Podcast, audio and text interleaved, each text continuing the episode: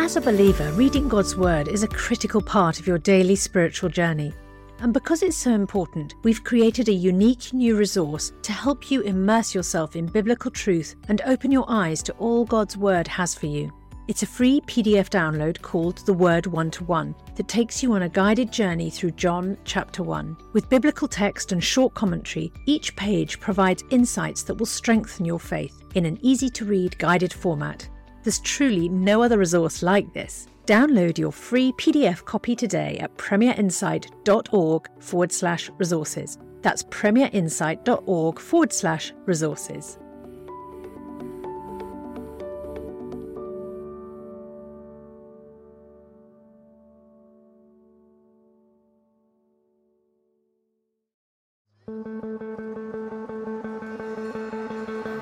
I had the courage, if that's what the, the word is, to do it because of my faith, and ultimately the bottom line being that uh, I'm not loved for what I do, but who I am.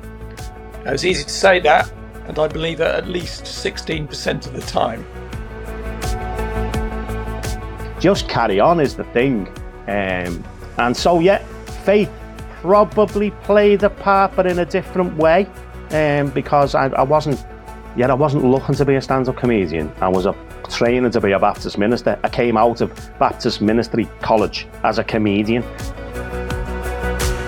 Hello, and welcome to Unbelievable, the show that aims to get Christians and non Christians thinking about the topics that really matter to all of us. Before we hear from today's guest, just a quick reminder to visit premierunbelievable.com for more shows, articles, and resources. But for now, let's jump in on today's discussion. Well, hello, and welcome to another exciting episode of Unbelievable from Premier Christian Radio. This is the show that gets people across the belief spectrum talking. I am your host, Andy Kind, and because we're between Christmas and New Year, we thought maybe something a bit more light-hearted for this episode. So I have been joined by the other two wise men, two men of faith, two men who are working on the comedy circuit and with interesting backstories and hopefully future stories as well. I've been joined today by Milton Jones and Allan Finnegan. Hello, chaps. Hello. How you doing? I'm very well, thank you. All the better for seeing you. So, welcome to this uh, festive edition. We don't have Christmas hats on because we don't have the budget for it. But in this show, I thought we'd uh, talk about many things. We're going to use the standard uh, comedy lineup structure of an opening act, an open spot in the middle, and then the headliner to close over the three sections. So, let's crack straight on and um, start with your backstory, condensed backstory first of all, start with you, Milton, because you're probably the more well known of the three, or the most well known. How did you get into comedy? How long ago was that? And was your faith instrumental in that? Did you get into comedy because of your faith, in spite of your faith, or were they uh, non overlapping magisteria? At the end of the 80s, I tried to be an actor, and no one else wanted me to be an actor in the business. So uh, I tried to do stand up uh, in sort of 89, I think it was. I tried to do it in a sense to get people to come and see me and be able to do acting. Because, I mean, at that time, in the last century, more people went to Speedway than they did to stand up comedy. And it was alternative comedy in those days. And uh, I thought, well, let's let's see if I can get into acting this way and that's what I tried to do. But gradually, as comedy became bigger, I did more shows, and it took a long time, but I still kept going with the comedy. Was able to make a bit of money with it, and as it is today, you know, it eventually became a job that. Well, there are courses now at universities that can turn you into, and arguably it's more generic, but uh, it is a recognized job. So that's how I started. Faith, I don't think um, I was specifically guided or anything, but I suppose I had the courage, if that's what the, the word is, to do it because of my faith, and ultimately the bottom line being that uh, I'm not loved for what I do, but who I am. it's easy to say that, and I believe it at least 16% of the time. Yeah. But uh, I think that's the bottom line. Uh, because as we know, it's about persistence to begin with. And it, it, helps to have a bit of talent. I mean, it's the cliche it's better to have 80% persistence and 20% talent than the other way around. So I think certainly in terms of uh, uh, keeping going, uh, faith is behind it in a big way. Um, and we all knew people who gave up, who were hilarious, but sort of didn't quite have the persistence. I remember you saying to me years ago that there were people that you started with who were funnier than you, but you just you just kept going. Yeah, yeah, and they may be doing something brilliant somewhere else for all I know. But uh, I think too. I mean, I think people like John Bishop and stuff would say that it doesn't help if you have a, another job. In many ways, if you have put all your eggs into one basket, you have to make it work. And uh, you know, it wasn't until certain people left their well-paid jobs that they were able to make it out of desperation more than anything else. Yeah. Um, but I came from a Christian home originally, and so the idea of God was uh, sort of in the DNA. Yeah. And was your dad in ministry as well? Was your dad in ministry? Well, whatever that is, yeah. I, he uh, he used he was a lay preacher, I think technically. So he, he was a physicist actually, but he did, you know, he has um, the stand-up gene in every sense, um, both to preach and uh, lots of missionaries in the family, sort of thing. But as I've said many times before, um, if you grow up in a Christian house, it's a bit like being introduced to the antidote before you know what the poison is. yes. And uh, it takes a while for you to go, oh right, I see. It's it's people who don't have a faith, at least, or don't know God, don't quite have the same foundation or potential foundation. So uh, gradually, uh, I was able. I mean, but quite often, what annoys me sometimes is people come up to me and say, oh, "Do you know what's great about you and your act is that you don't swear," and I'm not saying it's good to swear and all that, but it's not the point. yeah, exactly. yeah. Um, that's that's a byproduct. That's really not the point of doing it. If if what I do works and it resonates with people, it's because it brings joy for whatever reason, and it's not everyone's cup of tea, which is fine. That's true of any kind of attempted art.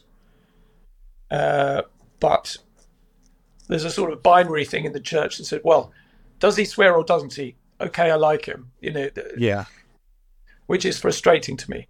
Yeah, and um, and, and I think probably to all, all uh, three of us, uh, I was asked only this morning on BBC local radio um, whether I was uh, clean and trying to make a point about being clean, and uh, I agree with you, Milton.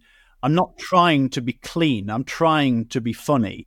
Yeah, and, yeah. Um, comedy is an extension of of who you are, even if you're someone like you, Milton, who plays a sort of character on stage. And uh, I want to tap into that a bit later on, but um, I don't swear on stage because I don't really swear, swear in uh, in real life, although probably a bit more since the pandemic. So um, yeah, it's an interesting one. Well, we'll come back to uh, all of that, and I really want to talk about the um, the Christian stance on comedy that you've just touched on. But let's go to Allan next. Allan, can you give us your backstory of getting into comedy? Because you are a professional preacher. You're a Baptist minister, aren't you? I've, been called worse. Like, um, yeah, I'm, I'm, a minister of a church. I'm a Baptist minister, um, and as part of me training, I was in college in Manchester, and they I was doing a homiletics class, which is a preaching class for those who don't know, and I literally the the tutor was saying the day of preaching is finished. No one listens anymore. No one communicates with one microphone and one person anymore. It's the day of preaching's over. And I'd literally been to see Peter Kay in the Echo Arena, 11,000 people shouting for more after an hour and a half, you know what I mean, with one break. And I just, I just said to him, "That's nonsense. That's absolute nonsense." Yeah, it, it it's never been more popular. The mode has never been more popular, you know. Um, and I said, it's not, it's not, it's not the one person, one microphone. That's the problem. The problem is what you say when you've got the microphone in your hand. That's the problem. Um, and that led to a discussion in class, and then that led to a learning objective. So I wish I'd have kept my mouth shut. Um, but it ended. I ended up on one of them comedy courses, a six-week comedy course. I was never going to be into stand-up comedy or anything like that. Um, I'd never even thought about it, and I got sent on a six-week comedy course with the Sam Avery, who you might know, Yeah. like that, and Brendan Riley, and um, I literally at the end of the six-week comedy courses, you know, you've got to do a, a performance, and I did a performance. It sort of went well. I'd never even been into a comedy club before. It was it was madness. It was totally brand new to me. Um, but I had to compare and contrast preaching and comedy. That was my assignment after I had to write an essay on this thing. and I um, I kind of noticed some little things on that, the differences and the similarities in communication. Um, but I ended up um, doing another gig in a small bar. And when I say small bar, it was like smaller than your living room, probably. Um, so from a, a kind of um, gig where all your mates and that come to a gig where they're sitting there, all six of them going, impress me. You know what I mean? Um, and and it just, some fella took a liking to me. So me, me and him used to travel around a little bit. Um, and I just carried on. As well as Milton was obviously saying, just carry on is the thing. Um, and so yeah, faith probably played a part, but in a different way. Um, because I, I wasn't, yet I wasn't looking to be a stand-up comedian. I was a training to be a Baptist minister. I came out of Baptist Ministry College as a comedian. So um, yeah, do with that what you think. I don't know. You know what I mean? Yeah. Because you come from a, whereas Milton and I are both good uh, Anglican boys by stock. Yeah, yeah. Um, you don't come from a, a Christian background, do you? No, I mean, if there was any church I was part of, the school was kind of linked to an Anglican church, but you know, you went at Easter and Christmas. That was it. Um, so I, I, I got into uh, being a Baptist because I didn't even know what that was. Right. Yeah. Uh, at sixteen, the age of sixteen, when I came to faith, whatever that means. Um, but I, that's how I got into being a Baptist. Uh, It wasn't a, a sort of sort the Baptist church out. It was almost I just ended up in one. Um, and so, yeah, and I've been in the same church ever since. I'm now the minister in that church. And yeah, yeah, been there a long time. Been there, oh, I don't know, can't remember now, 30 something, 40 years, 40 years I've been there.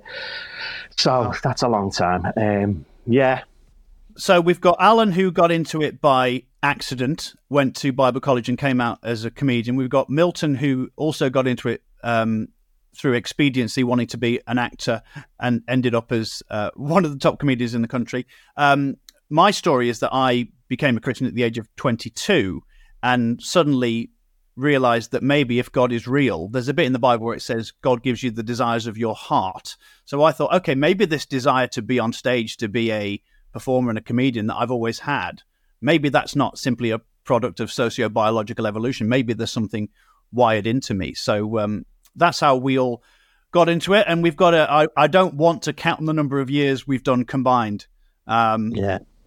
as comedians. I mean, sorry, can Go I on. just? yeah, Uh, that's how I met you. yeah. Cause and and it's I actually interviewed Milton as well, weirdly enough, by email. Um, but I met you in Manchester, if you remember, um, Yeah. in a coffee shop in Manchester to discuss about can stand-up comedy be a missional tool in comedy clubs. It was like Yeah. a really ran- long question, uh, long answer. Um, long question. That's the word I'm looking for, isn't it? Um, and I had to do a dissertation on it, and I got a few people who I knew had, of, had faith of some description, um, and interviewed a few people about it, and everyone said no, and and I totally agreed with the answer. Um, I, however, I thought it has to be doable to some degree. Even it, I understand why everyone said no, having done it for a long time now. Um, but I also it has to be some. There has to be something, and I don't mean, I don't mean like full on, you know, uh, Billy Graham kind of thing.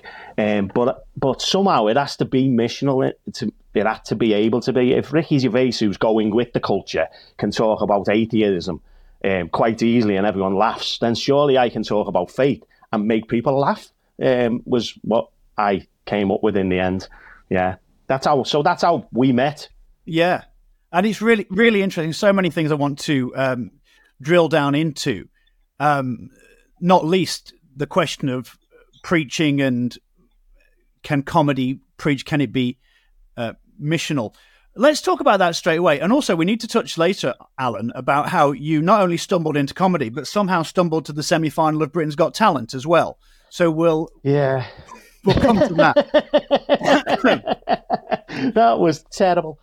Simply by taking the path of least resistance. Um, yeah, yeah. So I've got my own thoughts on this as well, but why is it then, do we think, that people like Ricky Gervais can can preach his worldview and yet if any three of us went into a comedy club to preach our worldview, it wouldn't have the the same impact. What do we think about that? Milton, you must have spent some time thinking about this.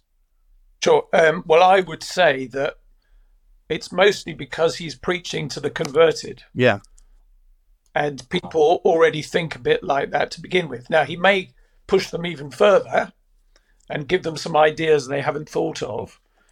Uh, but I think it would be, it's a hard thing to preach to the unconverted and make them laugh. Uh, not that it's impossible, but the bottom line isn't very funny. the Yeah. very bottom line. Yeah. You know, you can sort of be funny on the way there, but actually, if you're, um, I mean, you may disagree, Allan, but from my point of view, you know, sometimes uh, I've been asked to speak in church and think, well, I could do some jokes, and then it gets a bit serious after that, and it's difficult to combine the two. I mean, how many times have you seen someone in church do a joke and then speak about something serious, but all you remember is the joke? I think probably what Jesus did, and it's difficult to know with translation, is that you were left with the truth rather than the joke that he opened with. And uh, I'm not a teacher, I'm not an evangelist, I'm just a comedian. So I am that's that's what I'm trying and it's not even so much the words I'm saying. Hopefully it's the spirit in which it's done. I always use Tim Vine as an example because it you know, I've seen Tim go on at horrible clubs and where the you know thing that Christians sometimes say is that all laughter is good. No, it's not. It really isn't. If you've been in some of the clubs we've been in, there's nasty bullying, cynical laughter, and oh, you know, picking in the front person in the front row, being horrible to them for the sake, you know, all that stuff. And I've seen that happen. And then Tim come on, and we all know Tim doing his jokes. First three minutes, not much at all, but actually the tone of the laughter once it comes is different. Yeah. And I would say it's a purer joy. Yeah. It's very difficult to pin down because you get then get into individual jokes and stuff, and that it all breaks apart. But the spirit of what he's doing is something different, and he's not preaching in the sense of you know do that and don't do this. It's just who he is, and that was it. You know, feeds into the Assisi line of preach the gospel at all times, but if you have to use words, Yeah. and he is using words, but he's not preaching at anyone. Yeah, that's it. And uh, to me, uh, I'm not saying there's not a place for preaching at people. So to answer the question, Ricky Gervais is preaching to the converted, and sometimes uh, it is. I think it's almost impossible to preach to people who don't always think that way to begin with. Church is a different context, but in a sort of Hyde Park corner or wherever it is, um, out there, you have to use some kind of camouflage, Yeah. which is what Tim's got. And I think also, I think also, um, because we'll have all have had people saying to us, "Oh, so when you're at a comedy club, do you get the chance to, you know, do you try and share the gospel?" Well, I could do that, but I could probably only do it once because um, yeah, yeah. uh, Milton, you said you're just a comedian, and you didn't mean that in a pejorative sense, but our job is comedy, and we are there to do the job. We are there to Yeah, serve the audience. And you might, you might say, mind you, that all public speaking is an attempt at persuasion. And for someone like Tim, it might simply be a persuasion to laugh. But as, as you said, Milton, the reason why people can make jokes a- about Christianity from an atheistic perspective is because probably most people there are sympathetic to that. Laughter being all about recognition means you, you won't laugh at something you don't recognize. So if we go on and start not even doing jokes about what it's like to be in church and all the biscuit selections, Yeah, yeah. but um, trying to be positive and funny about Christianity, what you're asking the people to do is not just laugh, but change their minds as as you're going. And maybe it's possible, but I don't. I don't really know anyone who's been able to um, persuade someone over the course of a, a dialogue. Certainly, what we'll probably all have had is experiences where people have been to see us perform. I thought, well, I really liked that they were clean, or I really liked that they were positive. They tried to inject joy, and I, I just really resonated with them as a person. Maybe I'll do some more thinking about it. But it, it's not. We're not. We, we're not selling the gospel. We're only trying to sell jokes, aren't we? Yeah, for sure. And no one says that to a Christian baker, No. you know, the, except maybe hot cross buns and once a year. You Yeah. know, he does a, a Christiany thing. You know, it's more about does he overcharge people? Does it taste nice? And you know, Yeah. Yeah. it, it it's just because it looks a bit similar. Yeah. I, I think I get away with more than the likes of you guys would, uh, just because of me job. It's actually being said to me. So I can go in a comedy club and I get I, I get introduced as the Reverend Allan Finnegan onto stage, uh, which helps um, in lots of ways and also is a bit unfortunate sometimes. Um, but because it's my job, I've been told by other comedians, you get away with talking about God in a comedy club where other people wouldn't um, because it's your job. Um, and and and I'll have lots of conversations as you probably do yourselves in green rooms. But again, because of my job, that's what they end up talking to me about. Yeah. Um, and and and what I've found with a lot of the comedy clubs that I've done is it feels to me like the um, the culture around a comedy club is atheistic. Um, so the management, the, the people who run the places are more atheistic. The the crowds still have a kind of latent Christianity about them. So if you mention a story, and again, I, I know I'm in a privileged position because of my job. If you mention a story, they sort of still remember the big stories of Christianity and can relate to them. Um, and, and so, yeah, I think me being a minister gives me a different perspective uh, than you guys. I understand you just uh, the job, and I'm I'm fully aware the job is to make them laugh, not to preach. I don't go in anywhere to preach or convert at all. Um, I go in to make people laugh, and hopefully part of that will see that. Hey, he's he was he was funny, him, and he's a Baptist minister. You know what I mean? They can't Yeah. all be off their heads and whatever. Um, Yeah. So I think I'm a little bit in a different position than both of you guys um, because of who or what I am, uh, shall I Yeah. say rather. Yeah. Well, yeah, that's that's great. We'll carry on uh, that conversation because lots of things that we uh, have mentioned there that could be uh, unpacked. But certainly, all of us on the same page in terms of the fact that when you're doing comedy, your job is is to do comedy. Your job isn't to sort of stage your own TED talk or flash mob No. your own uh, uh, gospel tract or anything like that. No, So we're going to take a, a short break and we'll carry on with that. And I do want to get to uh, Britain's Got Talent, Allan, because it is one of the most uh, miraculous things I've ever seen. Just see, see, seeing the Reverend Allan Finnegan, who met me in Starbucks in Fallowfield, suddenly yeah. in the semi-final of Britain's Got Talent. But you are uh, watching and listening to Unbelievable from Premier Christian Radio. This episode I am entitling A Christmas Cajole and I have been joined by Milton Jones and Allan Finnegan, two comedians and one professional vicar. Lots more to talk about. We're talking about uh, faith and how it interplays uh, with comedy? Is there a place for faith on the comedy circuit? And uh, we're having a nice time. We've got lots of light-hearted things to say, maybe a few laughs to come as well. So uh, stay tuned, and we'll be back after this short break. Before we rejoin the rest of today's podcast, I've got a very special offer for you to help you have an even more meaningful spiritual experience this Easter. As you know, N.T. Wright is without doubt one of the greatest Christian thinkers and apologists of our time. And some of Tom's answers to questions about Jesus' death, resurrection, and return are some of the most poignant and thought provoking. That's why we've created a brand new downloadable devotional resource that's perfect for the Easter season featuring these questions and Tom's answers. This five day devotional journey titled Jesus' Death, Resurrection and Return is only available to friends like you as our thanks for your gift today. And remember, your support is truly critical to help keep resources and podcasts like Ask NT Wright Anything and Unbelievable going strong, because this ministry is completely funded by friends like you.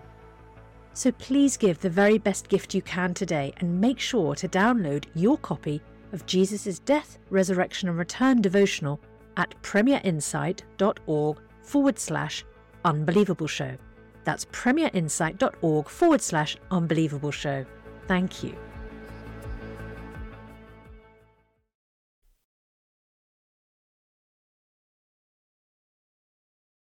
Welcome back to Unbelievable on Premier Christian Radio, hosted by me, Andy Kind. And this episode I'm entitling A Christmas Cajole. It's a little pun. I uh, came up with it on the spot. I'm not sure whether it works or not, but I'm sure you'll let me know in the comments. I've been joined today by Milton Jones and Allan Finnegan, two very, very good and very experienced comedians, one of whom is a Baptist minister, one of whom is Milton Jones. And we are talking today about comedy and faith, a little light-hearted episode as we head towards the new year after Christmas. And uh, I want to go straight in in this second part. We're into the open spot or middle act territory now. We've all been there. Uh, an open spot is a new act who comes and uh, shows themselves up, disgraces themselves usually, and sometimes is, is funny during the middle of the show. So let's not try and disgrace ourselves or embarrass our family in this section, guys. But Allan, um, you went to uh, theological college. You did a yeah. module on preaching. You did a uh, thesis on comedy and faith. And then a few years later, you got to the semi final of Britain's Got Talent, a big talent show which is staged on TV. And it happened during the pandemic. I still pinch myself thinking that that happened. Just tell us the process by which you ended up in the semi final of one of the most popular TV shows in the UK. Well, I'm not, I don't know whether you're supposed to say all this, but I didn't apply. Um, I wouldn't apply. I never think I'm funny enough for anything like that. I wouldn't. I wouldn't have the um, confidence to apply. Um, I was approached by producers, as I had been a few years earlier, um, and you know, you, they they basically spoke to me on the phone and said, "We want to put you straight through to judges um, down in London." And I was like, oh, "Okay, yeah, whatever." I, did, I didn't really know what that meant, um, um, and then then you spend about, well, I don't know, months where they tell you what you can and what you can't say, words what you can and can't say, um, literally jokes that you can and can't do because of, of, they might get sued and all that type of stuff. but and I'm, as you know, I'm I'm, I'm clean, I think. Um, but there's a, they just subjects, so they shape your act. They they sort of mold you. They, they made me wear a dog collar. I couldn't believe it. Um, I didn't want to wear one. I don't wear one. You know what I mean? But they they said it'll make good television, and they they do this thing where, where they just keep saying stuff to you until it wears you out, um, and you're like, okay, I guess I'll wear the dog collar then. You know, um, and then yeah, I, I literally got ended up having to travel down to London at my own expense. I want to add, um, to and, and, going into the London Palladium. I, I, went on the London Palladium stage. Was on there for about ten minutes. Got four yeses, standing ovation. I was terrified. I was nervous. I forgot everything I was going to say before I walked on. It was like just smile and wave and see what happens. Um, but I was probably grossly underprepared for, for that kind of thing and the follow up of it probably. Um, but it was it, it was it's good memory to have, I suppose. Um, being on there. And then the pandemic hit. So, and my career nosedived after that. it was just lit. The time it should take off, it literally evaporated overnight. Um, so, happy days. I've always been lucky. Um, uh, so, um, yeah, so it was it was mad, a mad time in my life a little bit. It was unbelievable, but some good memories now of that. Um, the semi final itself was that was shot during pandemic and lockdowns and everything, and that was just horrible. That was an empty room where they shoved me in a pulpit up out the miles away from it. There was only four people in the room, and they were the four judges. They were about fifty foot away from me. Um, four separated tables. There was a big, massive screen with loads of little faces on, but that was silent because there was a seven second delay. So, I mean, it wasn't unlike a lot of my gigs in the early days where you, you tell a joke and nobody laughs. You know what I mean? Um, so it was literally, yeah, it was, yeah, that was a hard experience, and I didn't enjoy that experience one bit. When they told me I hadn't got through to the final, I thanked them. so it was a bit, uh, yeah, so I was actually quite glad because uh, I didn't think I could do that again. Um, but and that's yeah. where that's where the persistence things come in comes into it, isn't it? Because as Nietzsche said, if you want to succeed in anything, what you need is long obedience in the same direction. And I think yeah. when I felt called into comedy by God, I uh, was under the um, misapprehension that therefore everything would be fantastic. I wouldn't have a single bad gig. Um, yeah. And not only have I had plenty of bad gigs, and you can have a bad gig at any time, can't you? You can have it because as your bar raises, you can you can fall short of that bar. Um, but have for you, Milton, have there been times where you have been close to giving up and really wrestled with that idea of sort of God's providence, God's grace and favor? Have you ever felt like there was a time where God was sort of uh, stopping blessing you as a comedian? Uh, yes, and snap in terms of thinking that, well, it'll be easy now because clearly I'm on God's mission. I'm it was almost it seemed worse, especially because of I think the swearing thing can get you through stuff. Um, for open spots and things, you know, it's almost a guaranteed laugh in certain places. Yeah. And if you're not going to rely on those, then it's it can take longer to get going, quite literally. So, um, putting that aside, yes, there have been other times uh, where I mean, I always say to kids who might be doing it, the biggest muscle you need to develop is your bounce back muscle. Because even if something goes well, you will end up having to start again. You know, whether you have a show or something, you do it, do it, do it, and then it stops. Now, what are you going to do? So, it's you. The best thing is to have a really good, um, no sulking. Start writing, go back to ABC, whatever it takes, because even if you have a successful career, you will have to reinvent yourself a lot of times. So get used to that. Um, and, you know, if people, someone were to ask me, what are you most proud of? I'd say that I've kept going. You know, because good and bad things happen and will. But the thing that I'm in control of is it's like if I'm playing cricket and I get hit by a bouncer, I can retire hurt, but then no more runs are scored.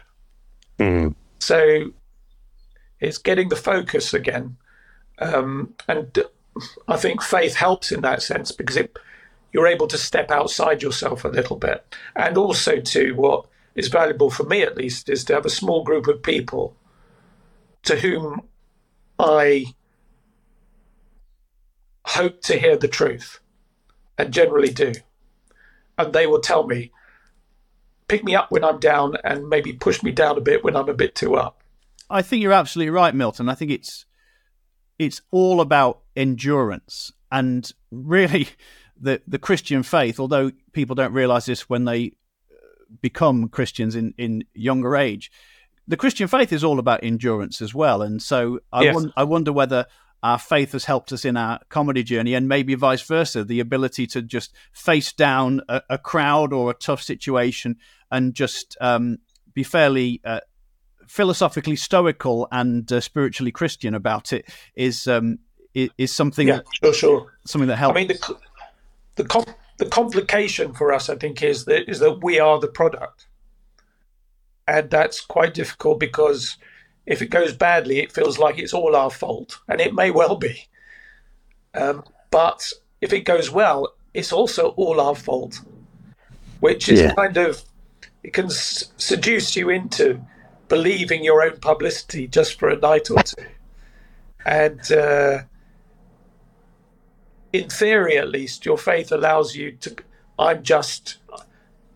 It, it's not really me. It's just a muscle I've developed and you know it doesn't actually say what's going on on the you know people know you after a gig or think they know you they don't know you at all and or what's going on in your head or what you know and uh, you can the danger is that you become you believe your own publicity and you're as good as the last gig you did yeah, yeah, but that it's a more you've got to take a, a mean over a long period of time. And even then, it's not actually you. In fairness, I've wanted to quit being a Baptist minister more than I have a comedian. so just to put a bit of balance in there. yeah, yeah, yeah, yeah.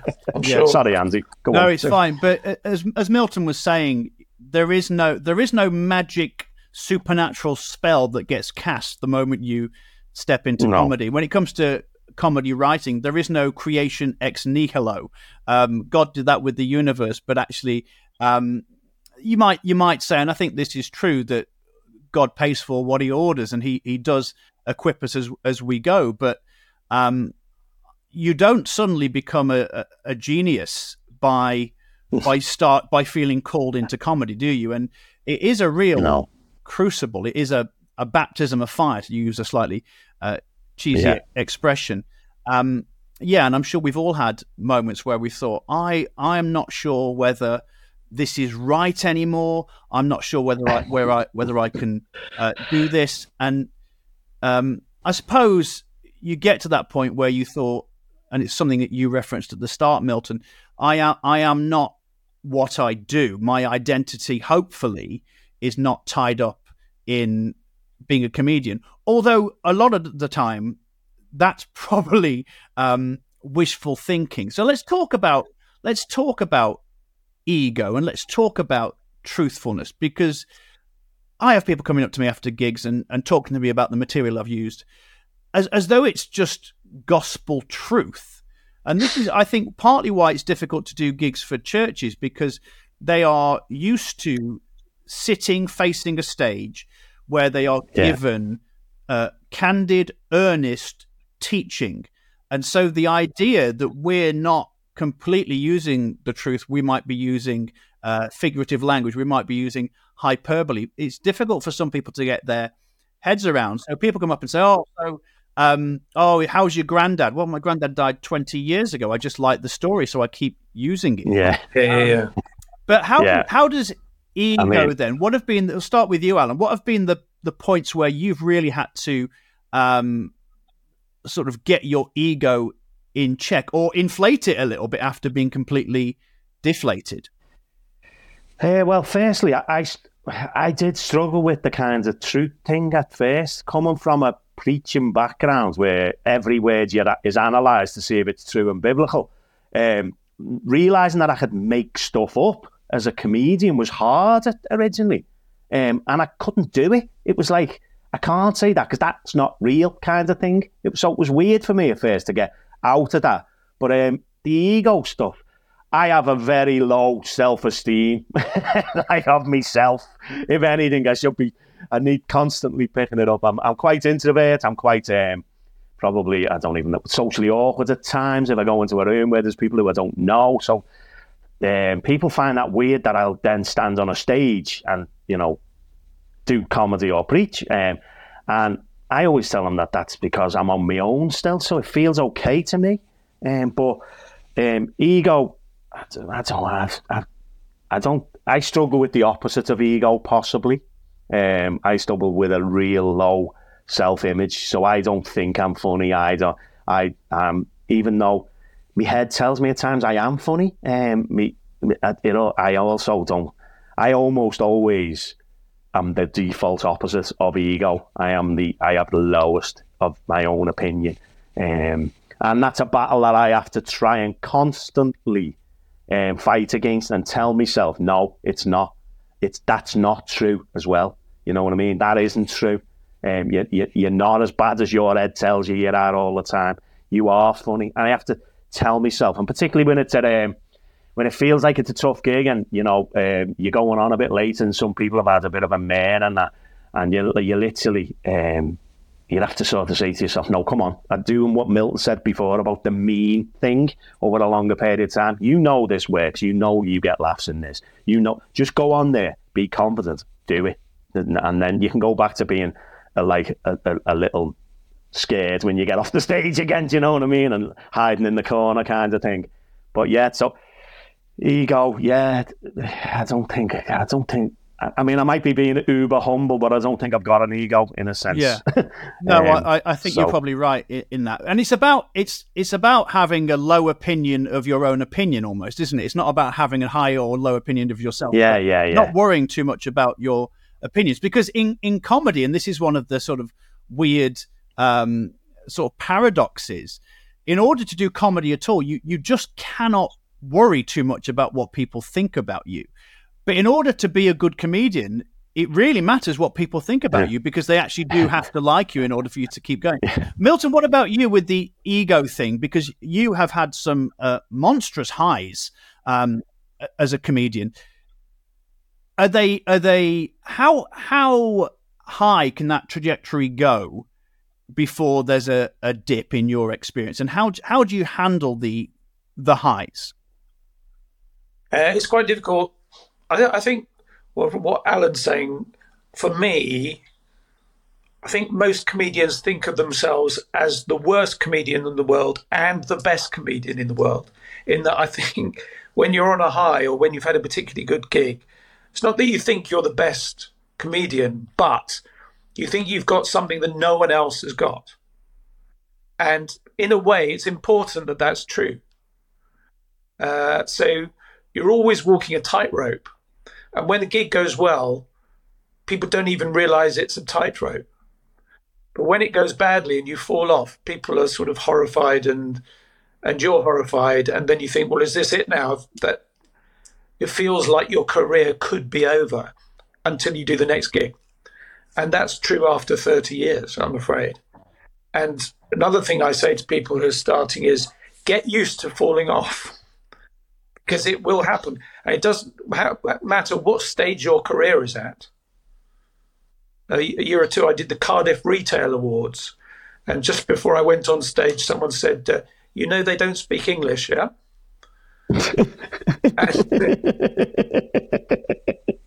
oh, 400, 400 people. Uh, the sound guy thought it was funny.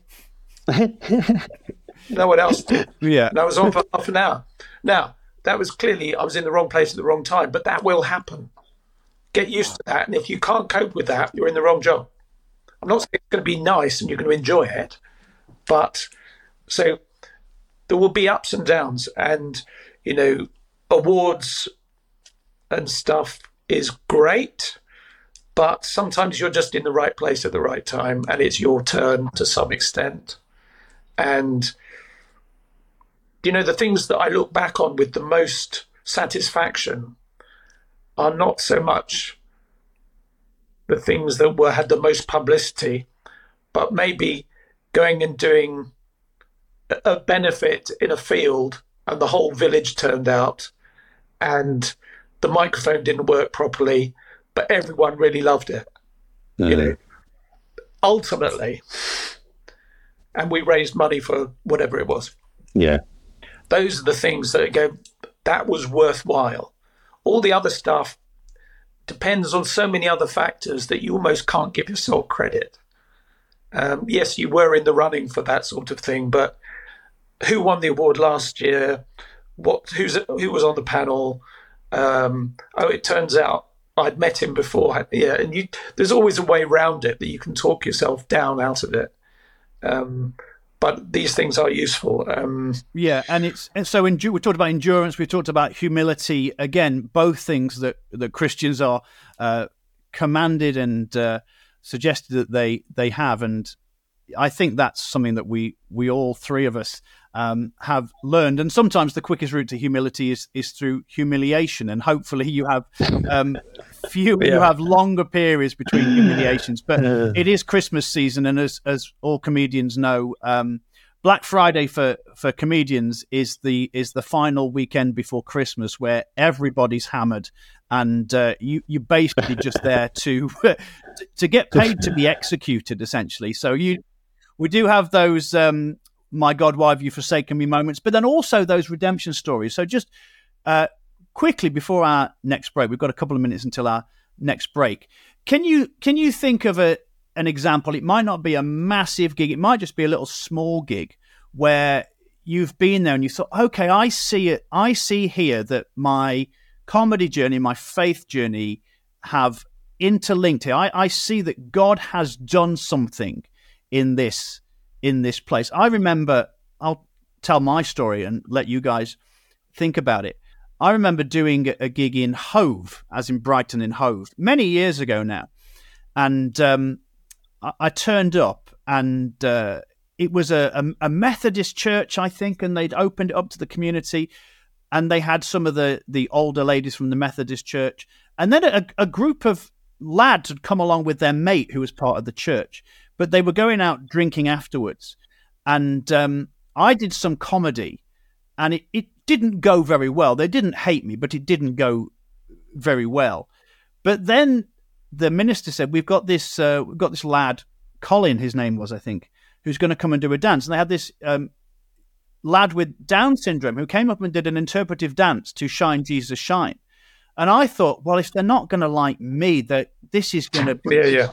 this is going to be absolutely terrible. I almost said to the minister, please don't let Colin do this because it will be terrible. And you've got a group of lads here about to go drinking. Maybe some of them have been drinking already. Yeah, but as Colin started dancing, just the atmosphere completely changed.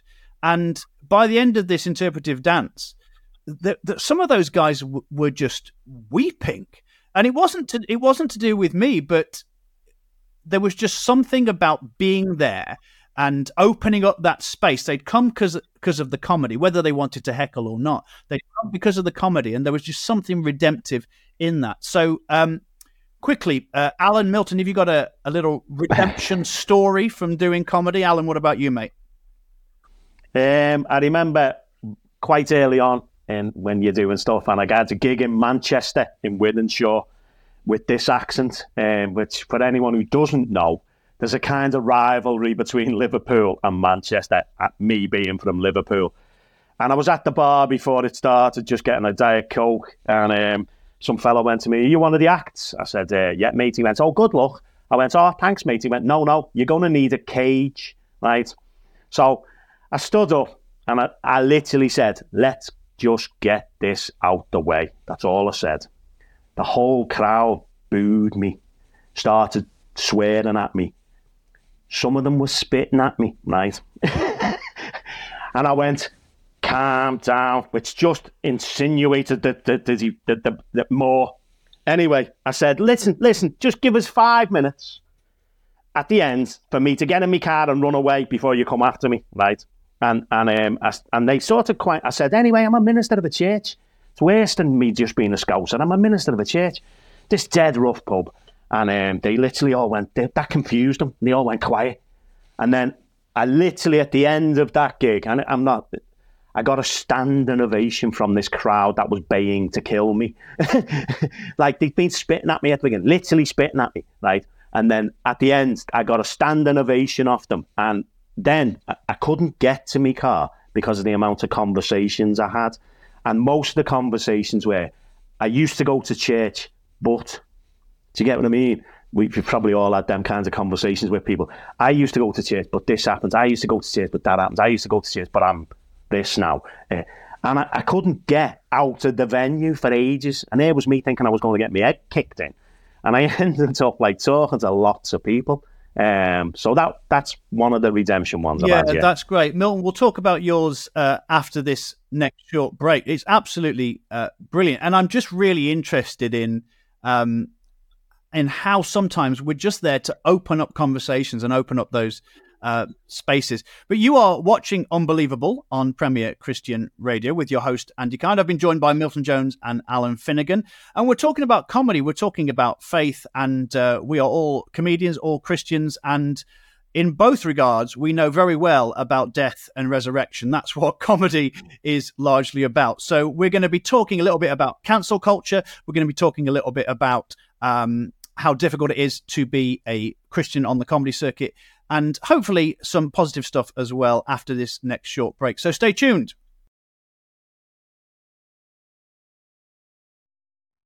Welcome back to Unbelievable with me, your host, Andy Kind. This is the final part of our comedy spectacular, A Christmas Cajole, where I've been joined by two men of faith, two men of comedy, Milton Jones and Allan Finnegan. We've talked about lots of things so far and lots we want to cram in this section, but we're going to uh, go back to what we were talking about the idea of being in a place as a man of faith in quite a difficult environment or a person of faith and seeing God open up those spaces just by the fact that you're there. So, Milton, we heard from Allan before the break. We got a little redemption story.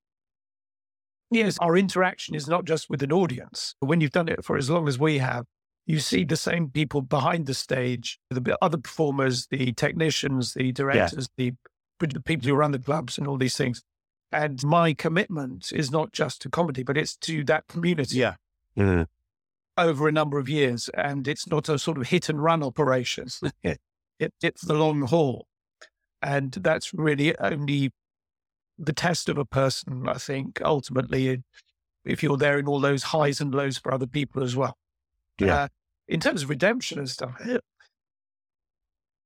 it's difficult to pin down, but the things that stick in my head are people coming up to me in the street or afterwards and just saying, that's the most fun we've had since the baby died, or something really yeah. awful, where, yeah. just, where you just leaves you speechless. Mm-hmm. Um, uh, but I remember I, I'd done a radio show on Radio 4 for a while, and uh, a mother uh, wrote in to say that uh, they really loved the show. Her two boys, and they're like they're like nine and ten. That gives you an idea of the the where I'm aiming. But um, uh, they moved to France, and they had no friends in the playground. And what they used to play Milton Jones in the playground. They used to get together and sing the theme song, and then pretend to be stupid for the whole of break when they got together because no one else spoke their language. And she just wanted me to know that that had been a positive thing in a di- mind blowing in a way for me to get my head around that being helpful. In a way, it could have been anyone, but there was something that a nine and 10 year old tuned into that helped them through a difficult situation. There are plenty of unredemption stories yeah. where it's all gone wrong. Yeah which you have to have the other side of it as well, didn't yeah. you? Where yeah. you were doing just fine. Yeah. yeah. And then you said something yeah. and it's gone the other way. Yeah. Oh dear. Absolutely. But we, we don't write those down in the scriptures. So well, comedy history is written by the winners. Yeah, but yeah, I, I, think it's interesting because a, a lot of people, and in this section, I want to talk also about the being on that boundary between the world of comedy and, and the world of church. It isn't always easy. And people will people will say, do you swear? Why do you swear? Or do you preach the gospel? And some more sort of enthusiastic Christians will say, oh, it's great because comedians are the modern day prophets. To which my answer is usually, we're not uh, at all. You might have a, a couple of people who are genuinely prophetic, Mark Steel, for instance. But really, comedians are yes men and snake oil salesmen. We are there to groom the ego of the audience. We're there to tell them what they want to hear. Because again, as we said earlier, you can't, you won't laugh at something that you disagree with, which is why you don't go on as a Christian and make jokes about Christianity in, in a comedy club. And I don't do that in a church either, because I, I feel like I'm there for the people who've been in, invited. I, I'm not there simply to entertain the choir, because where's the mission in that? Where's the ministry in, in that? But I wonder what it's like for you guys post pandemic. Milton, you started comedy right at the genesis of what we would call, or may no longer call, the alternative comedy circuit, which is now the, the comedy circuit. That must have been a very exciting time. Was the atmosphere very secular, very cynical then? And have you felt a change in terms of the way people respond to you as a person of faith? Have you felt a change in that, a softening or a hardening, and, or has it gone up and down like a little race? It's quite hard to tell because obviously I was less well known and younger and further down the pecking order. So all those things come into play. Uh, I would say it's far more political in the old days. When I started, they were still ranting about the miners' strike and it was quite left wing. Whereas I think now it's far more mainstream. And that is both good and bad. It, in a way, we need a group of students to break away from the the mainstream now and do their own alternative thing. But maybe that's happening. The thing after COVID, I've noticed is that there are far more Instagrammers about now who have built up a following, will bring that to the club. And the promoter's fine with it because they bring an audience. But sometimes I've literally people seen people say, Do you remember when I did this photo? And and my mum was in the background and, and the audience came over.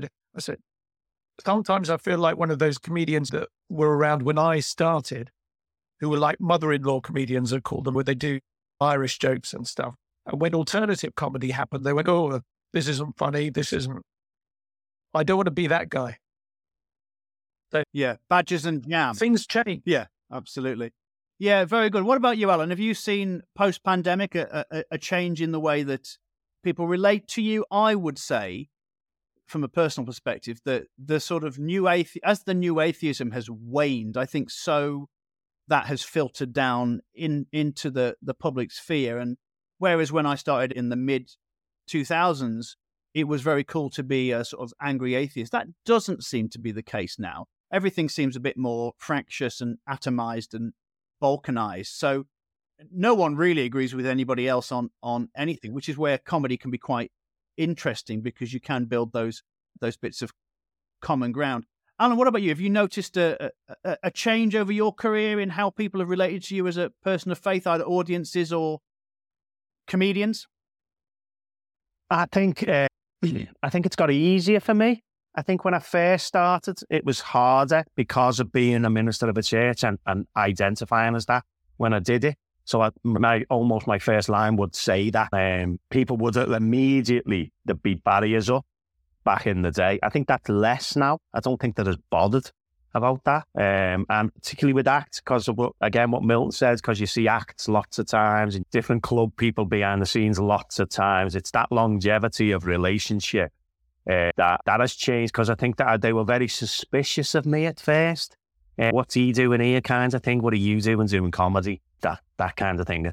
And so I would say it's slightly got easier for me over over the last few years, and it's nothing to do with Britain's Got Talent or anything like that. Uh, it's just more that I don't know. Maybe I'm more trusted. I don't really know, to be fair, but it feels easier for me to go and talk about being a minister of a church than it did when I first started. When I first started, it was very much, it, the audience was almost like, oh, hang on, what's he going to say? And it took a few minutes for them to start laughing at anything. Um, where now that's not the case. They just don't laugh. Uh, so, no, it's not the case anymore. So I think it got easier for me personally. Yeah. And are we worried, any of us, about being cancelled. One thing that's interesting about you, Milton, and it's also the case with Tim Vine, is that of all the comedians on the circuit, you are two people who talk very little and show very little of who you actually are. You you do one liners, you play the character, you you mess your hair up. Presumably, that's not something that you're worried about, and because you're clean by proxy, by by default, that's not something you worry about. But a, uh, a lot of your contemporaries or people you started with have come under a bit of fire. Sure, but sensibilities change. I, I think some stuff I did 15 years ago I don't do anymore. Not because it's it's just people's attitude to certain subjects or race or relationships, and it's just a bit. Words change their meaning slightly, and you just have to be a bit careful. I was uh, listening to Jimmy Carr. Someone asked him the same question about tweets. I mean, do you think sometimes you're writing a tweet, this is the last, this is your career about to end? He said, to be honest, I've already written a, my career ending tweet. They, they just haven't found it yet. and yeah. because people go back through history and then take it out of context, or maybe in context, but suddenly because sensibilities have changed, social media has opened a door to a, a Pandora's box of memories of bad stuff. I'm not immune from that sort of thing. And also, as we know, sometimes if something spontaneous happens, you have half a second to think. Yeah. And you might say the most inappropriate thing without realizing. And then where does that end? Yeah. So it does. Seem, I usually do that in a funeral or something. Yeah, yeah, you would do that in a funeral. Sorry. Yeah, no. It does seem that there's yeah. very little focus now on context and intent. And again, comedy is comedy is just acting, and I think this is what I want to lead into talking about doing gigs for churches or doing gigs as a known Christian. All of us to different degrees would be known as Christians on the comedy circuit and known as comedians within the the Christian world. And how much have you felt supported or irritated, enthused or disabused by by the Christian world? Milton, I know we've talked talked quite a lot over the years. You don't like to do gigs in churches or for churches. Do you want to just expand on that? You- yeah. I'm not saying that gigs shouldn't happen in churches or that people shouldn't do them. I'm just saying for me, that's not my job. My job is in the comedy industry and doesn't mean I'll never do something in a church, but for a number of reasons. Sometimes I've done things in churches and then left with a slightly unsettled feeling in that I wasn't sure what the evening was about, really. I think it ultimately perpetuated a subculture. Rather, yeah, I'd much rather say to people, come and see me in a club or a yeah. theatre. Yeah because that's where we're Yeah. play, playing with truth a lot of the time and stirring things up and doing stuff in church. There's a whole nother level that complicates things. And I don't want to be doing joke like you were saying, Andy, about jokes in churches. About I wouldn't like a visitor there to be confused because it was such an in joke. I'd much rather those people went to a theatre or a club Yeah. The bottom line though is it's not my job. Yeah. It's not my job. So Yeah. That's it. Yeah. Someone else. I mean. I, Go on, Al. if I'm going to get cancelled by anyone, it'll be the church. Yeah. Um, in Yeah. fairness. Um, I'm in. and I, I'm similar. I'm not massively over keen on doing church gigs. I, I've done them obviously, and I do them. And but I, I probably they're not massively over keen on me neither. I, I, yeah, I'd rather do the. I didn't get into it to be a church comedian. I when I decided to carry on going, it was to be in proper comedy clubs and and trying to do what I do in proper comedy clubs and working out how to do that in a way that is funny and and genuine and authentic to a comedy club. Um, and so that I often struggle in church gigs, if I'm honest. Um, I know, I've but, seen. Yeah. I know. Dear me. But I think there's something, uh, comedy is rightly a form of art. And all art is about what if, isn't it? It's about what if and what is. So comedy and art doesn't prescribe, it just describes, which is what it, which is what it should do. But, and this is a, gen, a generalization, but particularly in the evangelical world, everything is so focused towards what ought to be, how ought one to live, what ought one to say and, and not say. And you don't get an ought from an is, which is why I think it's very difficult to do. And I arguably do the most church gigs of any comedian in the world. I don't know. I haven't checked in the state, but I, I have certainly found barriers there that I've tried to cross, tried to push the envelope and been machine gunned by the boundaries of acceptability. Because uh, I'm not sure that the evangelical world, for all its talk of wanting pioneers, I'm not sure that it wants creative pioneers. I think it wants people to guard the picket lines. That's how it sometimes feels uh, at times. And so you can be met with this moralism. There's that delay while they work out is it okay to laugh at this? But if you think that a, a laugh is an impulse, it's a response, and then you're checking the impulse, it just makes it a lot harder. So I've found that when I went through a phase of just doing gigs for churches, although they were paying well, I became quite numb and soft edged as a comedian. I lost my sharpness, I lost my hard edgedness, and felt myself becoming a little bit trite and tweaked. So actually, I've recently come back onto the circuit because I missed that sharpness and that hardness. But then it can be very difficult to go from a weekend at, a comedy club to a, a Mothers Union gig or whatever it is, because they're not ready. They're not ready for it. They no. I think right. post pandemic as well. I don't know how you feel about this, guys, but it seems that audiences in general are much more self aware. So they're much more aware of being looked at. There's an extra level of fear to individuals, to all of us as individuals, because are we allowed, to, what are we allowed to believe this week? Who are we supposed to cancel this week?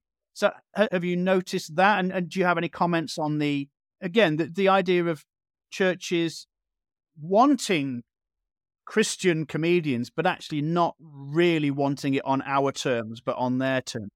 Milton? Often I feel under pressure to say something that they all agree with. And that plays itself out in can you do half an hour? And then in the second half, we'll interview you.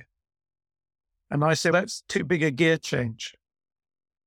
I don't really feel comfortable with that because my experience of having done it is they want to formularize your story so that they can put it into a nice, neat box. Whereas, in fact, if what we do works, we're taking things out of the box and throwing them in the air. And I don't want to be then pushed back in again by having to use these words or whatever it is. I'd much rather leave it as a mess that's why I'm suspicious because it's quite hard to do that if people are pushing you into it without it becoming a fight. Yeah. You know? There isn't really that artistic freedom, is there?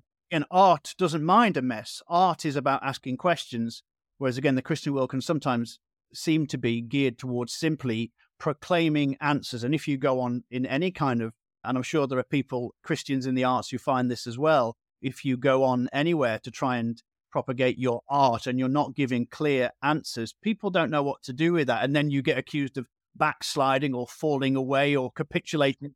Sure. I think it was Dave Tomlinson, wasn't it? He wrote a book called Addicted to Certainty. Yeah. And that's what it feels like. Look, we need to make it all mm. perfectly understandable and clear, very clear. Yeah. yeah.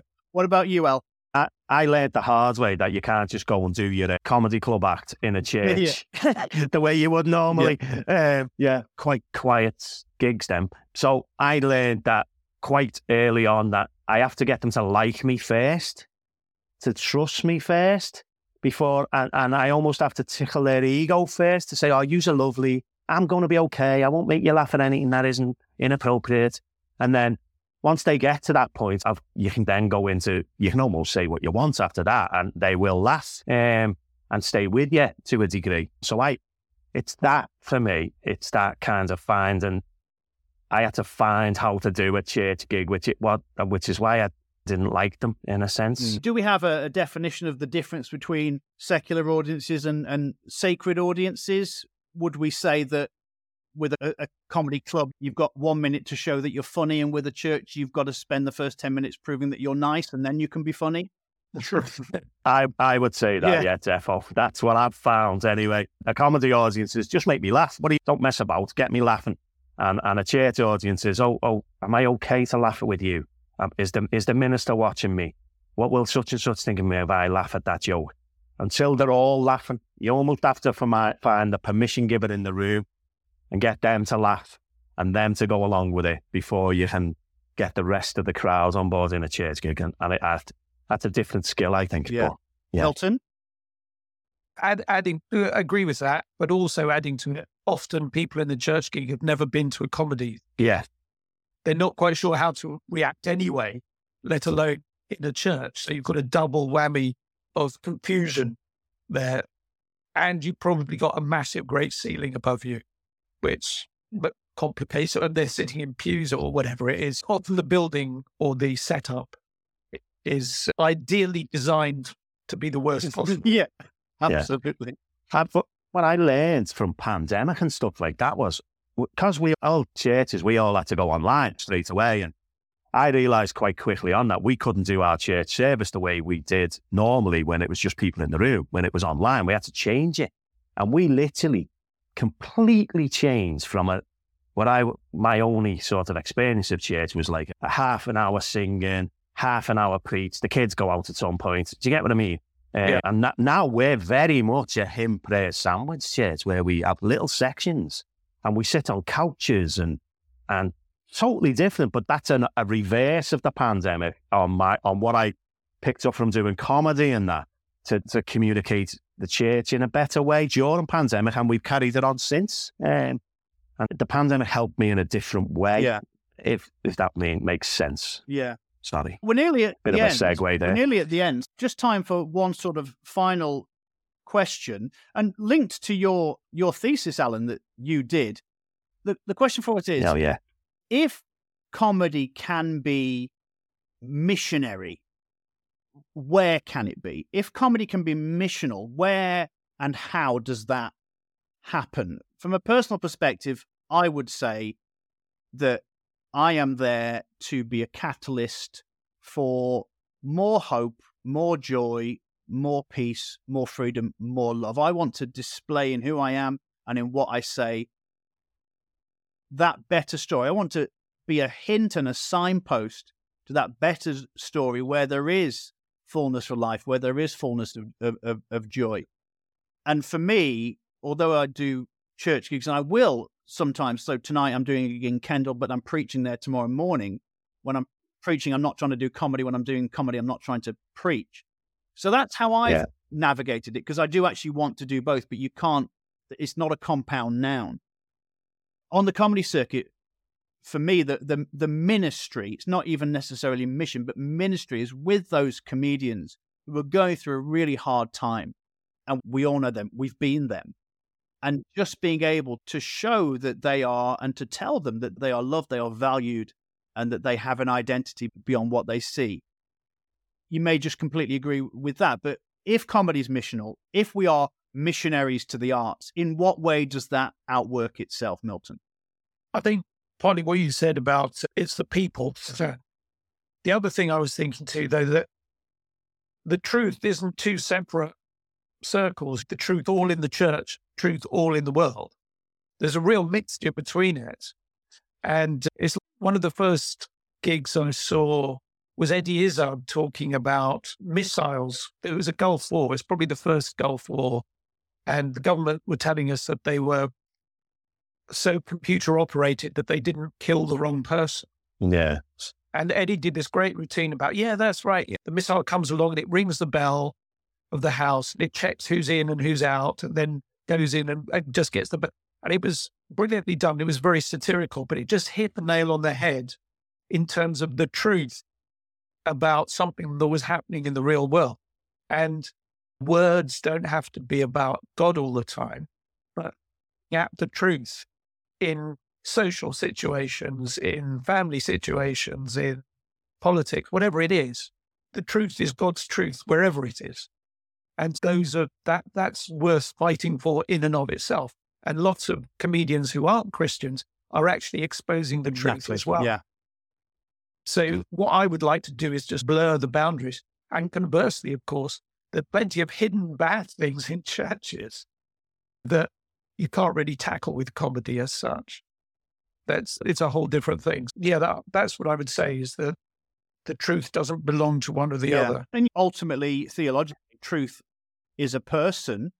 Jesus is the truth, and that person is love. And so we're there to try and show those hints. Allan, quickly, what about you? Whatever you do, and it's instinctively linked to who you are. And whether I'm in a church preaching or whether I'm in a comedy club with other comedians and audience that isn't a congregation in a sense, or whether I'm in the pub with me mates, it's literally about who you are and you carry that with you. It, it has to be authentic, doesn't it? What you do.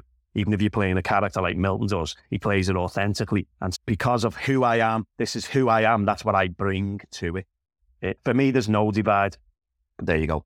Fantastic. Thank you, Milton Jones and Allan Finnegan. You have been watching Unbelievable, a Christmas cajole, very much inside the comedian's studio. And we've talked about this sort of boundaries and barriers between faith and comedy. We hope that you have smiled. We hope that you've been given some food for thought. Not that you need any after Christmas, but thank you for joining us. And we will be back with more episodes of Unbelievable in the new year. Once again, just finally, thank you to Milton Jones and Allan Finnegan. You can see them on YouTube, you can see them around the country, and do go up and say that you loved them on this podcast because that will mean a lot to me, if not to them. We will see you soon on Unbelievable from Premier Christian Radio. Goodbye.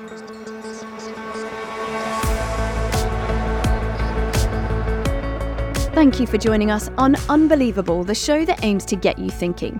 We would love to hear your thoughts. Do get in touch. You can email us at unbelievable at premier.org.uk or leave a comment on our Twitter account at unbelievablefe or on the Premier Unbelievable Facebook page. And do check out our website, premierunbelievable.com. Registering there gives you access to all of our web content and our newsletter, through which you can gain access to hours of exclusive bonus content. That's premierunbelievable.com. And if you register or sign up for our newsletter there, you will automatically be entered into our competition to win a free book.